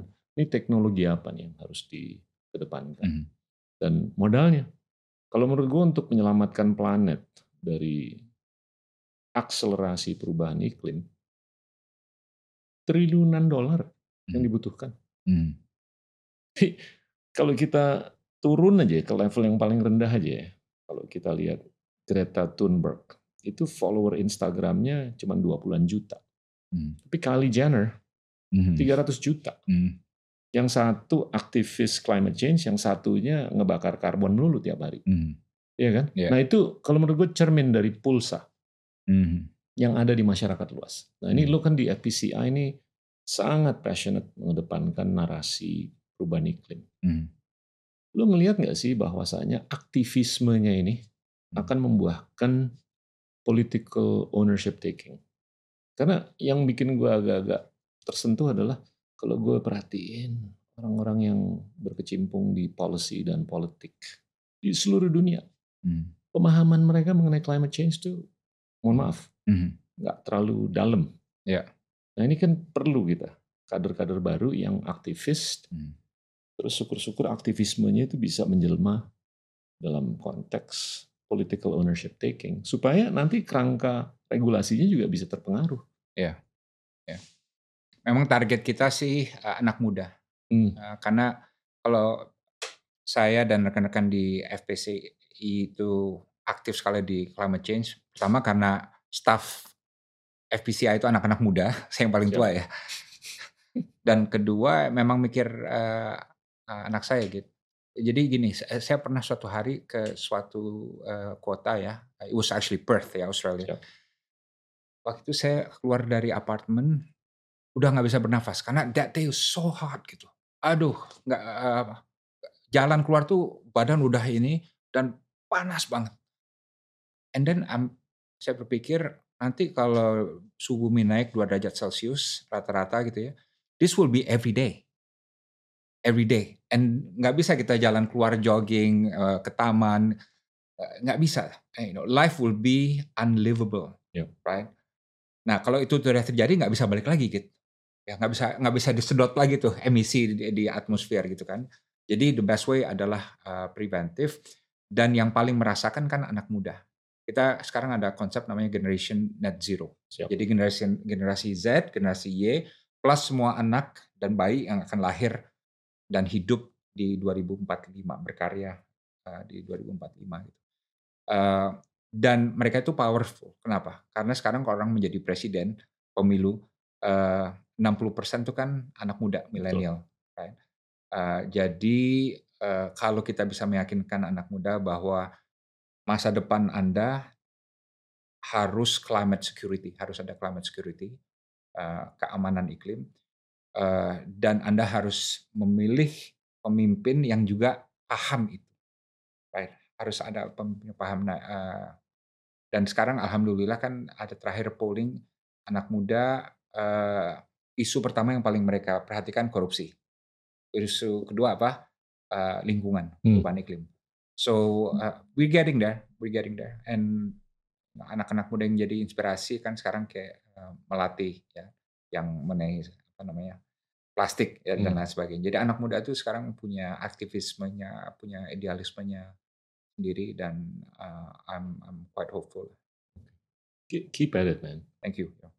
Ini ini yang paradoks pertama yang gue mau angkat kalau yaitu paradox of sustainability. Hmm. Uh, semakin lo bisa mendidik anak-anak muda, semakin mudah-mudahan juga bisa mendidik mereka mengenai hal-hal yang paradoxical. Hmm Mhm. supaya mereka juga bisa bantu hmm. cari solusi atau resolusinya. Yang yang kedua nih paradoks antara demokratisasi informasi dibanding demokratisasi ide. Hmm. Ini yang dulu kita tuh berharap internet tuh bisa memberikan akses untuk semuanya ke informasi tapi juga ke ide Hmm. Tapi ternyata idenya ini tidak terdemokratisasi seperti informasi. Hmm. Dan ini secara empiris termanifestasi dalam kesenjangan. Hmm. Ya kan? Karena hanya ide-ide tertentu saja yang bisa ditempelkan dengan modal. Hmm. Banyak ide-ide lain yang mungkin lebih canggih tapi nggak bisa ditempel dengan modal. Hmm. Hmm. Jadi elitisasinya nih kelihatan. Hmm. Yeah. Nah itu gimana lo ngeliat ke depan? Saya kan sekarang udah nggak nonton TV lagi ya gitu ya. Kita oh, nonton YouTube, right? YouTube atau buka handphone ada TikTok, right? Uh, eh, gue nggak nonton TikTok. Oke, okay, ya. Yeah. Gue gue ngeliat HP, gue batasin dua jam sehari. Hmm, yeah. Karena gue tahu itu kanker. Ya, ya harus detox tuh, ya kan. Dan kalau gini, kalau kita memang ngeliat berjam-jam YouTube, ya, TikTok dan sarana lainnya itu ada proses dumbing down, hmm. right? Jadi uh, kita lihat video bits yang satu menit, dahsyat, sini ngomong begitu, wah ini mengebongkar, punya semuanya sensasionalisme, hmm. ya. Dan the room, ruang untuk uh, pemikiran yang intelijen, yang thoughtful, sangat. Yeah. Dan uh, dalam foreign policy misalnya, hmm. uh, kalau kita ngomong sesuatu yang cerdas, yang berbobot, mungkin you get 1000 2000 hits. Tapi kalau ngomong yang ngawur, ya sensasionalis, dapat 2 juta hits, right? Jadi ini suatu tren apa ya, tren pembodohan tadi tuh. Betul. Yang memang uh, memprihatinkan dan uh, I don't know gimana caranya ya. Uh, kita agak stuck dengan dengan situasi ini dan juga uh, peran buzzer, right? Peran buzzer juga itu kan tidak mendorong ruang diskusi yang sehat membunuh. dan membunuh. Exactly, right? Hmm. Dan saya kira uh, politisi kita gitu ya, orang yang bermain di ruang politik, ruang publik itu uh, perlu menyadari uh, hal ini nih, uh, Git ya. Dan kalau saya lihat kan apa yang menjadi tantangan bagi demokrasi kita nih, tantangannya itu adalah sekarang power is everything nih. Dan ini bukan hanya di Indonesia hmm. ya, di, di negara lain juga ya saya yeah. melihat gejala ini. Orang itu melakukan kontestasi, kompetisi hmm. yang luar biasa sangat apa namanya ketat ya, berapi-api untuk meraih power. Ya, power and money become everything tuh, baik negara berkembang maupun negara maju. Dan yang disayangkan apa? Padahal kan semua ini is about public service. Betul. Ya kan? Mengenai idealisme, mem, eh, lihat UD 45 lah, membuat rakyat menjadi hmm. apa lebih makmur, sejahtera, aman, damai dan lain sebagainya. Hmm. aspek itu jadi hmm. nomor dua, nomor tiga atau nomor empat. Karena semua orang sibuk memperebutkan power at any cost Betul. for the sake of power mencari kekuasaan, memuja kekuasaan, mendewakan kekuasaan hanya untuk mendapatkan kekuasaan itu. Dan lebih dari itu kekuasaan dan uang ya, money politics sekarang menjadi semakin erat gitu kan ya. Eh, orang bilang bahkan ada oligarki dan semakin yeah. kuat dan lain sebagainya gitu. Menurut saya ini tren yang perlu kita pikirkan sebagai suatu yeah. bangsa gitu ya. Jadi kita nggak akan seperti Thailand atau Myanmar ya ada kudeta itu nggak akan terjadi atau Pakistan ya tapi kualitas demokrasi kita berubah uh, menjadi satu situasi di mana everything is about power. Yeah. Padahal demokrasi is not about that. Ya. Demokrasi yeah. is mengenai pengabdian, public service, Tuh. ya kan. Uh, uh, what to do uh, beyond more than just about power. Power itu kan bisa diraih mm. lewat banyak cara ya. Yeah. Yang pertama coercion. Mm, yeah. Kedua kekayaan. Mm.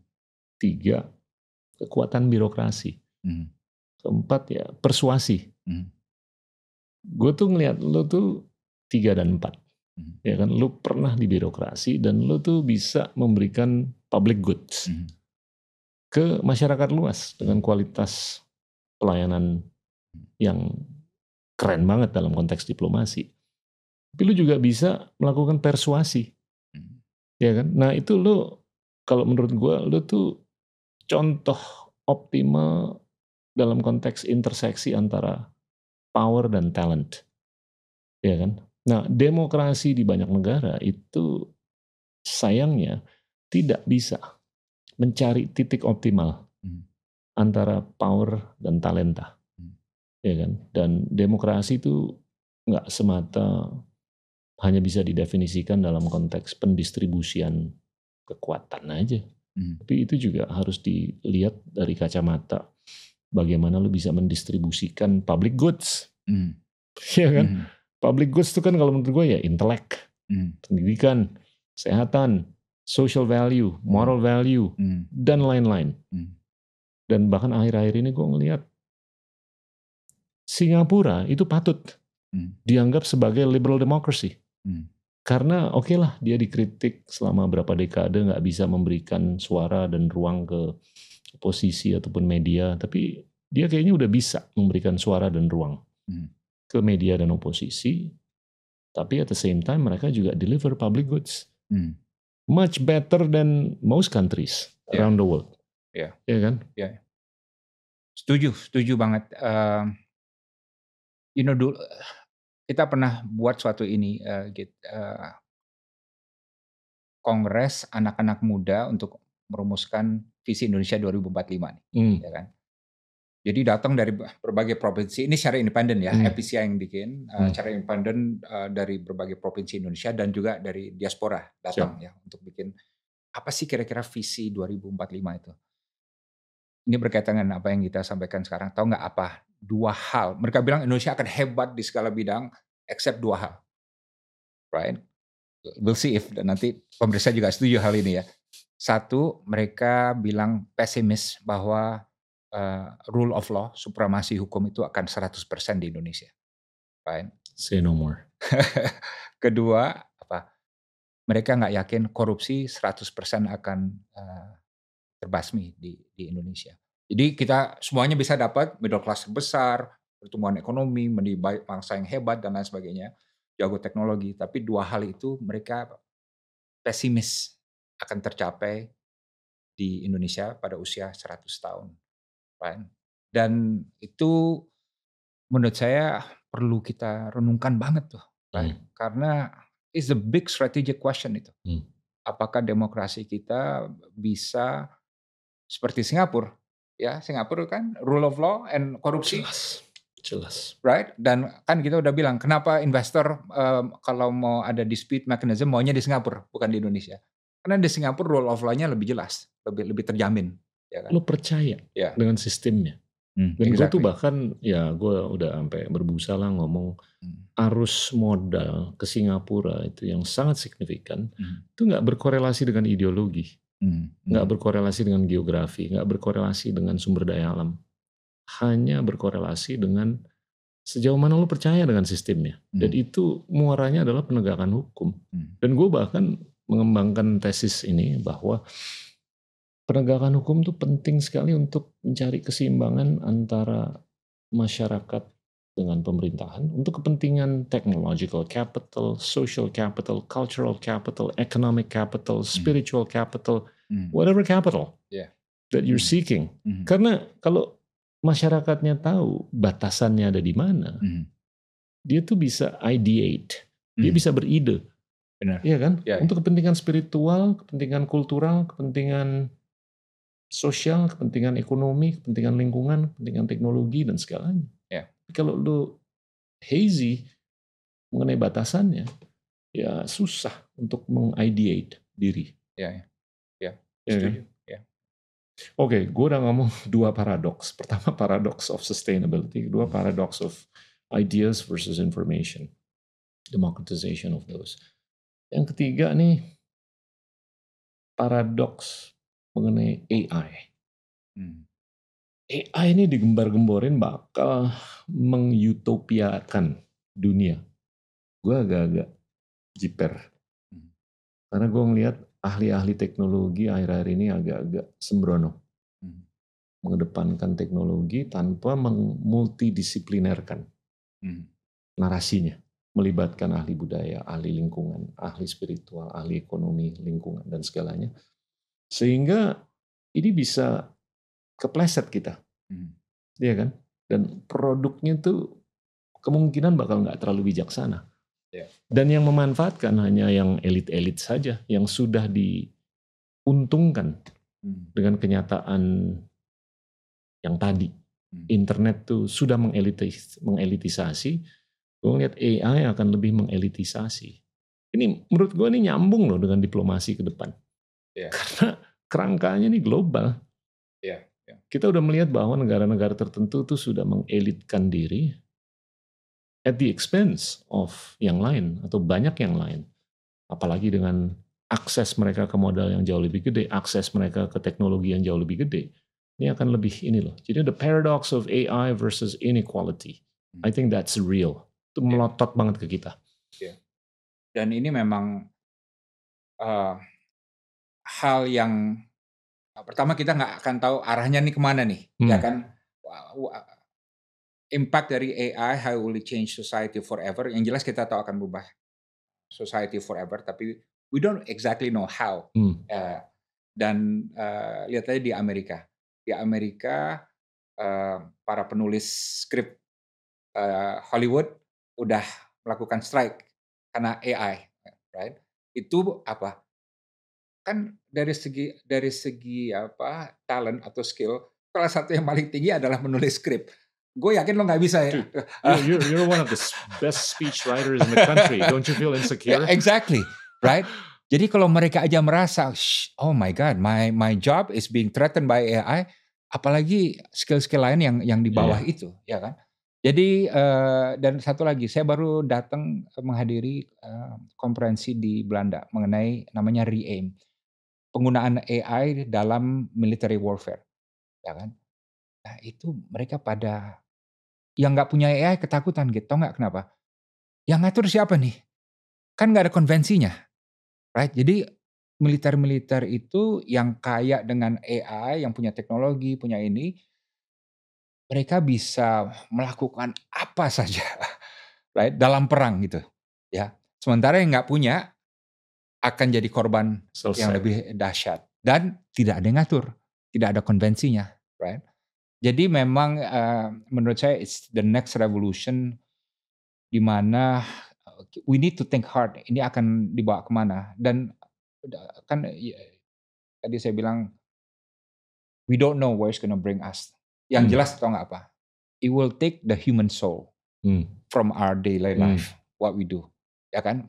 Kita malas yeah. berpikir, keputusan diambil oleh intelijen uh, apa namanya artificial yang mungkin kita bilang ya udah terserah AI aja deh, whatever they want to do. Mungkin nanti kalau mau kawin uh, cari istri ada appnya ya.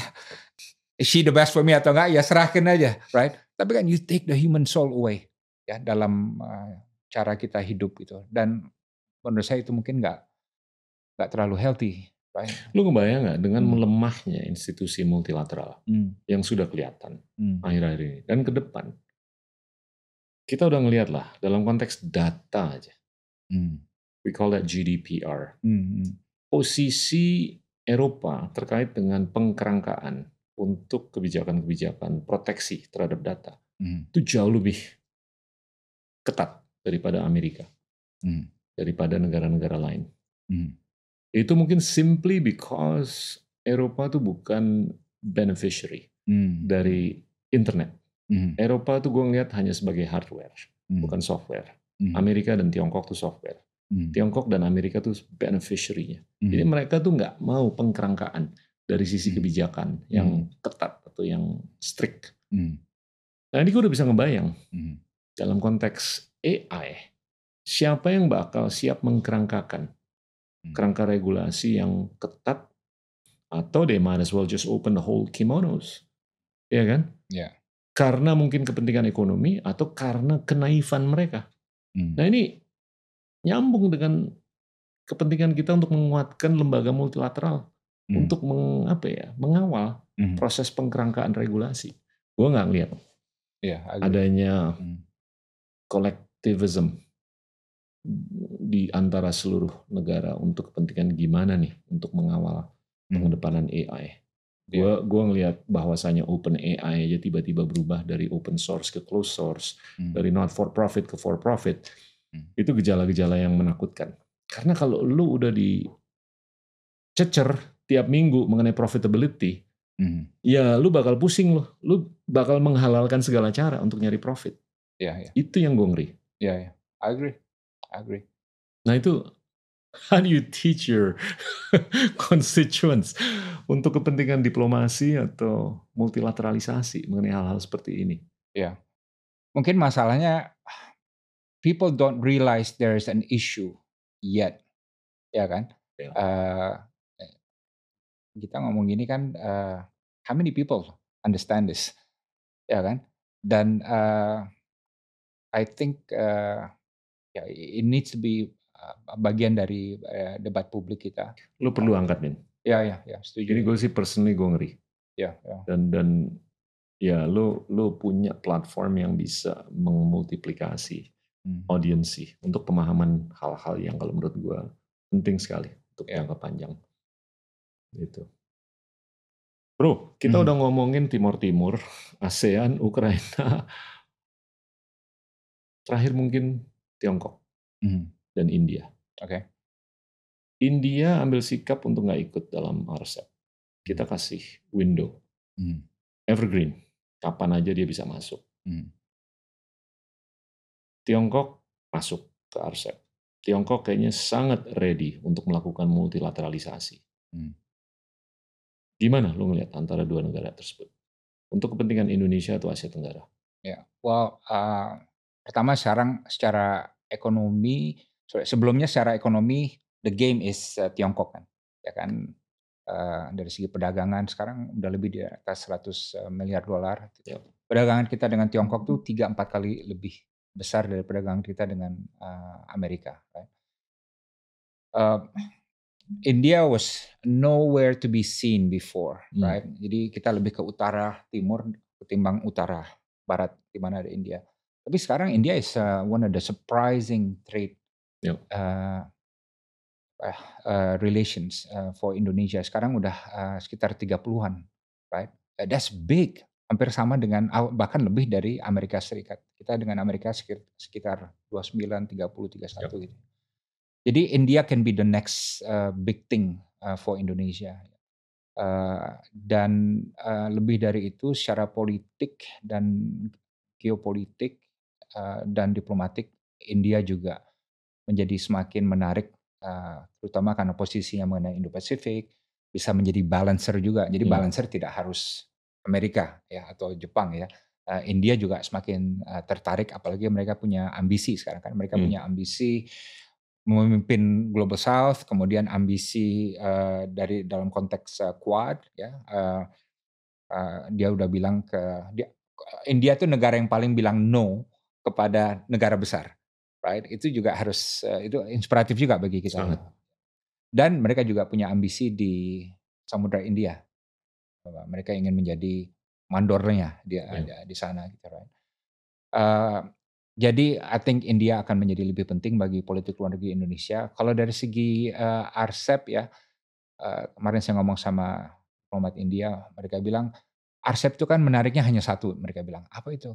Bukan Indonesia, bukan Malaysia atau apa, tapi Tiongkok, akses ke pasar di Tiongkok.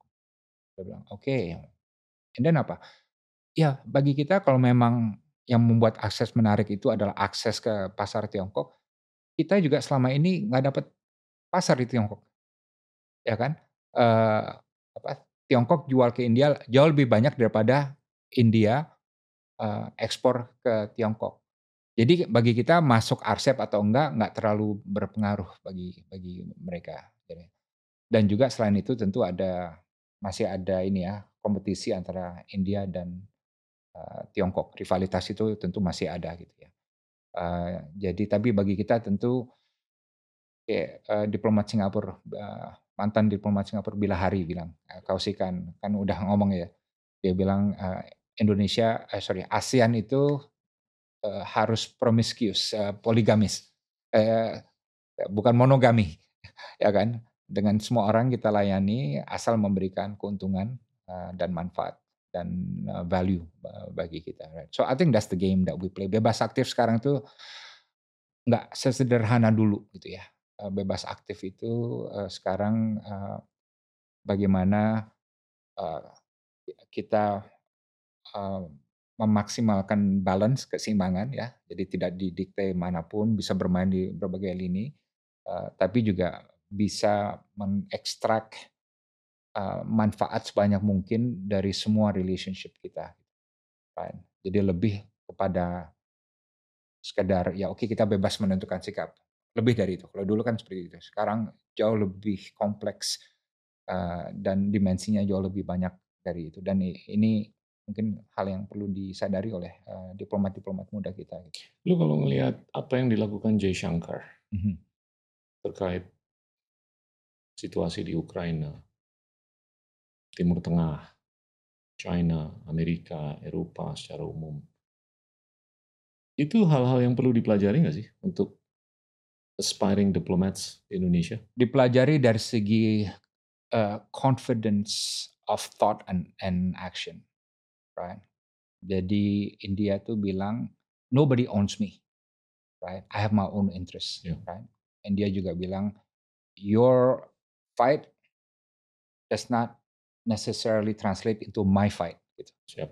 Right? Nah, uh, itu yang menurut saya uh, uh, uh, inspiratif bagi diplomat Indonesia karena itulah yang selama ini juga uh, banyak dilakukan Indonesia dalam konteks bebas aktif uh, tapi tidak selalu diapresiasi itu ya kan uh, dan itu juga harus berdasarkan uh, keyakinan tuh gitu ya kadang-kadang kita ada penyakit apa anti barat misalnya ya kan ada orang anti barat tapi kenapa anti barat berdasarkan sentimen aja gitu. Hmm. Right? Emang saya nggak suka kok mereka dulu pernah gini kita segala macam gitu, right?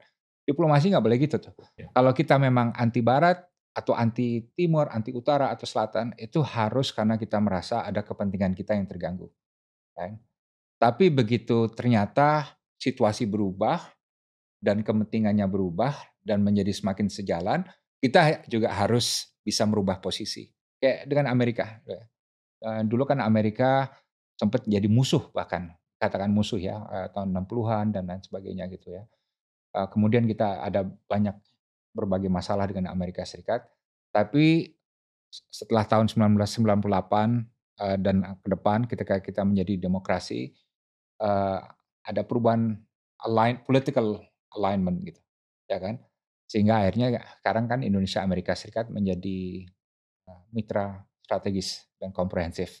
Intinya kita udah tunangan lah sama mereka. Siap. Ya dengan Tiongkok juga sama Siap. statusnya gitu kan. Tapi intinya apa? Nggak berdasarkan sentimen gitu. Ya. ya sentimen anti barat nggak. Kalau oke okay, publik bisa gitu ya, aktivis bisa gitu. Tapi sebagai diplomat harus sangat pragmatis dan sangat clear. Ini sejalan dan membantu kepentingan nasional atau mengganggu uh, kepentingan nasional dan kita harus bisa cepet tuh pindah-pindahnya. Dengan Malaysia kan dulu kita benci banget, hmm. ya kan? Benci banget karena konfrontasi dulu, ya kan? Hmm. Tapi setelah ASEAN kan kita jadi deket lagi, yeah. deket sekali, gitu, right? Kenapa? Karena tidak ada ruang untuk sentimen, yeah. right? hanya ada ruang untuk uh, pertimbangan kepentingan nasional yang yang rasional. Uh, terakhir, Amerika dengan Tiongkok hmm. di coupling ini, hmm. menurut lo gimana tuh ke depan? dampak terhadap Asia Tenggara atau Indonesia? Ya, uh, saya kira sekarang di Amerika udah mulai mau ngerem ya. Karena kita lihat sekarang uh, Menteri Tahanan Lloyd Austin mau ketemu dengan manhannya Tiongkok di Shangri-La kemarin, walaupun ditolak ya, karena Tiongkok bilang kamu kan masih sanksi saya gitu, hmm. mau ketemu saya, nanti cabut dulu sanksi. Tapi Blinken kan udah uh, ke sana, right? Dan Blinken udah bilang yang kami mau itu adalah manage competition, bukan berantem terus gitu yeah. right? Jadi kompetisi yang di mana ada elemen kerjasama kalau perlu gitu. Nah uh, sekarang udah mulai apa? Ada agak berubah dinamikanya, tapi tetap tegang. Ya, uh, terutama apa? Karena konflik di Selat Taiwan masih terus mengancam. Right? Nah, jadi dan di Amerika Serikat secara politis juga China bashing itu kuat banget, right? Both sides of the aisle. Both sides ya, ya benar di Demokrat dan Republikan orang yang mau terlalu rujuk sama Tiongkok akan kelihatan lemah. Dan ini nggak bisa apalagi mau ada pemilu ya kan uh, hmm. Biden. Jadi dia nggak bisa kelihatan wah Amerika nunduk-nunduk sama Tiongkok gitu kan. Jadi agak tricky memang gitu ya, agak hmm. tricky.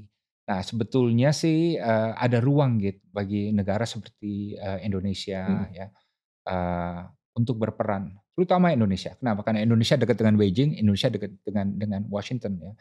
Uh, peran itu sayangnya tidak dimainkan gitu. Ya kan kita hanya bilang ayo kalian damai, enggak enggak perlu lebih lebih dalam tuh. Ya, uh, misalnya saya pernah ngusulin ke suatu pejabat misalnya ya. Uh, bagaimana kalau Indonesia ngundang Amerika dan Tiongkok untuk uh, bikin suatu workshop informal ya.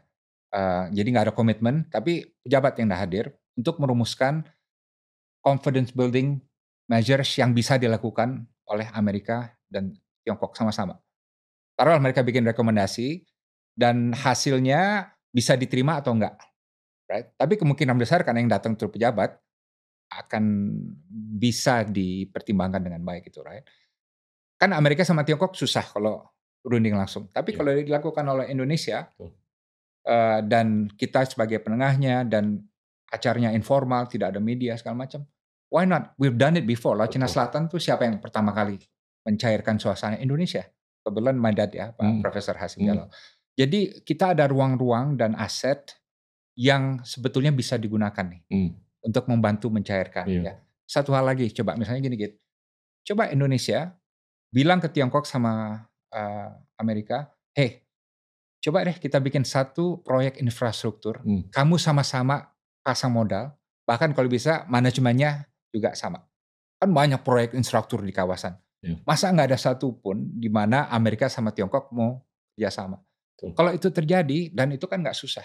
Tuh. Kalau ada political will, itu bisa menjadi suatu pertanda yang sangat langka di dunia internasional bahwa ternyata bisa nih Amerika sama Tiongkok uh, bekerja sama gitu.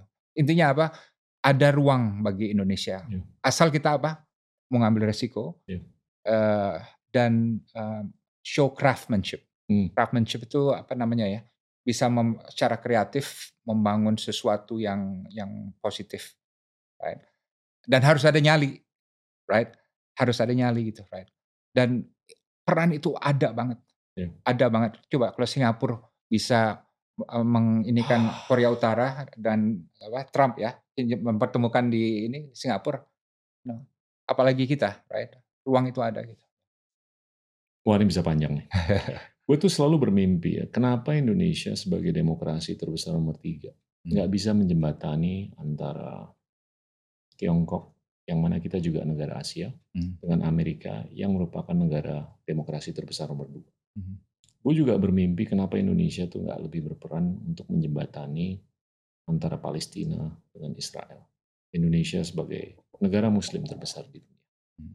Iya kan? Yeah apakah ini karena kita kurang orang-orang se seperti Ali Alatas? Gue tuh ngelihat Singapura tuh storyteller. Hmm. Iya kan? Hmm. Walaupun 5,5 juta. Hmm. Tapi dia tuh udah benar-benar bisa berdongeng hmm. ke seluruh dunia. Hmm. Iya kan? Dan kita kurang pendongeng. Hmm ya kita kurang orang-orang seperti Ali Alatas yang bisa di pentas dunia gitu mengartikulasikan narasi yang relevan bukan untuk kepentingan kita aja tapi untuk kepentingan dunia ini ada ada ada anekdot yang lucu banget di Amerika tuh ada pemberian visa namanya H1B hmm. ke profesional kan yang lulus dari kampus hmm. representasi Tiongkok tuh kurang lebih 400 sampai 450 ribu siswa-siswi India 200 ribu hmm. Korea Selatan 150 ribu, Indonesia 8.500, mohon maaf. Ouch. Lu tahu orang India hmm. itu bisa dapat berapa dari H1B visa? 75 persen. Setiap wow. tahun. Hmm. Orang Tiongkok yang representasinya jauh lebih tinggi daripada India, dia cuma dapat 10 persen. Orang Korea yang lulus dari seluruh kampus cuma dapat 3 persen. Padahal ada 150 ribu. Gue hanya bisa ngambil kesimpulan, Emang orang India jago ngecap. Selain kognisinya keren. Lu kalau jajarin orang Indonesia, Korea, Turki, apa namanya, Tiongkok, Jepang, Amerika, apa uh, India. Kognisi mungkin kita bisa argue bahwa kita mungkin bisa lebih tinggi. Tapi ininya storytelling. Ya. Iya kan? It gives me optimism. Karena kita bisa ngajar orang menjadi storyteller. Iya kan? Iya. Iya. I don't know, that's how I see it. Iya. Dan that's what FPCI does. Hmm. Ya kan, lu ngajar public speaking dan segalanya. Ya. Memang itu kan coba kalau kita lihat uh, apa yang orang ingat dari uh, Bung Karno, ya kan? Hmm. Pidato di PBB uh, to build the world anew, ya kan? Iya. Pidato di Kongres uh, Joint Session Kongres Amerika Serikat, pidato di KAA. Intinya apa? Uh, ada ide yang bagus, tapi juga ada confidence menyampaikan dan ada cara artikulasi yang juga bagus, ya kan? Uh, dan seperti kita bilang tadi kan saya dulu jadi speech writer presiden, right? Dan uh, A memang, great one, by the way. sorry, A great oh, one. nah. tapi intinya uh, nggak cukup punya ide yang bagus. Kita harus punya ide yang bagus, tapi juga kemampuan untuk uh, artikulasi. Uh, nah ini yang benar-benar harus dipahami uh, orang Indonesia yang mau menaklukkan dunia, right? Uh, you have to know how to sell the country. Betul. Ya kan? Dan itu yang memang uh, mungkin perlu di, digenjot terus dan mungkin masih kurang. Ya. Gue ngeliat di Asia yang paling jago storytelling orang India. Ya. Sekarang nomor dua, menurut gue orang Singapura. Ya. Empiris, negara 5,5 juta Hmm. didengerin sama orang dari seluruh dunia kalau dia ngomong. Ya. Ya kan? Ya, ya. Dan juga uh, yang membuat mereka uh, jadi gini, dulu itu kita artikulasi bagus, tapi kelemahannya apa? Ekonomi kan lemah sekali, Hmm. ya kan? Jadi bobot kita menjadi berkurang. Iya. Apa pun yang kita sampaikan di. Confidence-nya kurang. Iya. Sekarang kan beda. Ya. Nah, jadi 1,3 sebetulnya kita punya triliun. aset. Ya. India ngomong begitu hebat, tapi dia backup. Ekonominya juga bagus, ya kan. Uh, Singapura juga begitu dan lain.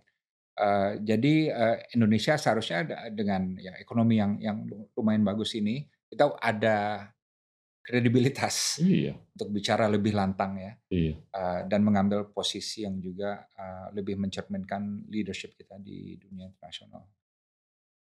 Wow. Bro, ada hal-hal lain yang lo mau sampaikan? Eh, mungkin eh, ini kan saya 58 sekarang kan ya. Eh, I think you're the same age ya mungkin ya. Right. Unfortunately atau fortunately? yes. eh, mudah-mudahan hidup masih masih lama tapi eh, mungkin yang paling penting yang saya realize eh, 28 tahun di pemerintah ya kan punya kekuasaan. But apparently eh, saya merasa justru bisa punya lebih banyak impact di luar pemerintah. Right? Dan ini juga mungkin bermanfaat diketahui anak-anak muda lain dan orang-orang lain bahwa eh, untuk punya authority dan impact itu nggak perlu punya kekuasaan formal, ya kan? Jadi pejabat, jadi menteri atau jadi eh, dirjen dan lain sebagainya. Ya, ya kita tetap bisa berkarya dan berdampak di luar pemerintah dan ini yang eh, kita temukan di FPCI ya Foreign Policy Community of Indonesia. Sekarang dari hanya 5-10 orang tahun 2015 kita telah menjadi uh, kelompok hubungan internasional grassroots terbesar di Indo-Pasifik. Ya kan? Eh, Di Amerika nggak ada yang lebih besar dari kita, di India, di Tiongkok nggak ada yang lebih besar dari ini, right? Dan kita besar karena upaya sendiri, karena idealisme anak-anak muda Hmm. sendiri gitu ya. Eh, dan mudah-mudahan ini yang saya bisa sampaikan ke anak saya juga. Look, uh, oke, you bisa berkarya di mana pun, uh, but uh, remember, uh, even outside government, kamu bisa berkarya dan ber, berimpact dan uh, apa namanya melakukan hal-hal yang bermanfaat bagi masyarakat dan juga bangsa dan negara. I'm sure you feel the same because acara ini misalnya uh, Endgame uh, is something new kan? Apa namanya? You've never done this before. Tapi look, saya bicara dengan uh, my wife, my wife udah ngelihat all the shows ya, anak-anak saya juga suka nonton dan uh, mungkin impact kita dari segi ini, dari segi eh, exposure to public ya, lebih besar daripada waktu menjadi kepala BKPM atau Menteri Perdagangan, ya kan? Terasa. Ya kerasa banget ya. Kerasa ya, banget. ya. So that's the nice thing about retirement, I guess. Keep at it, bro. Thank you. Onward you too. and upward. Ya. Yeah. Thank you, thank you. Makasih banyak. Thank you. Teman-teman, itulah sahabat saya Dino Pati Jalal. Terima kasih. Inilah Endgame.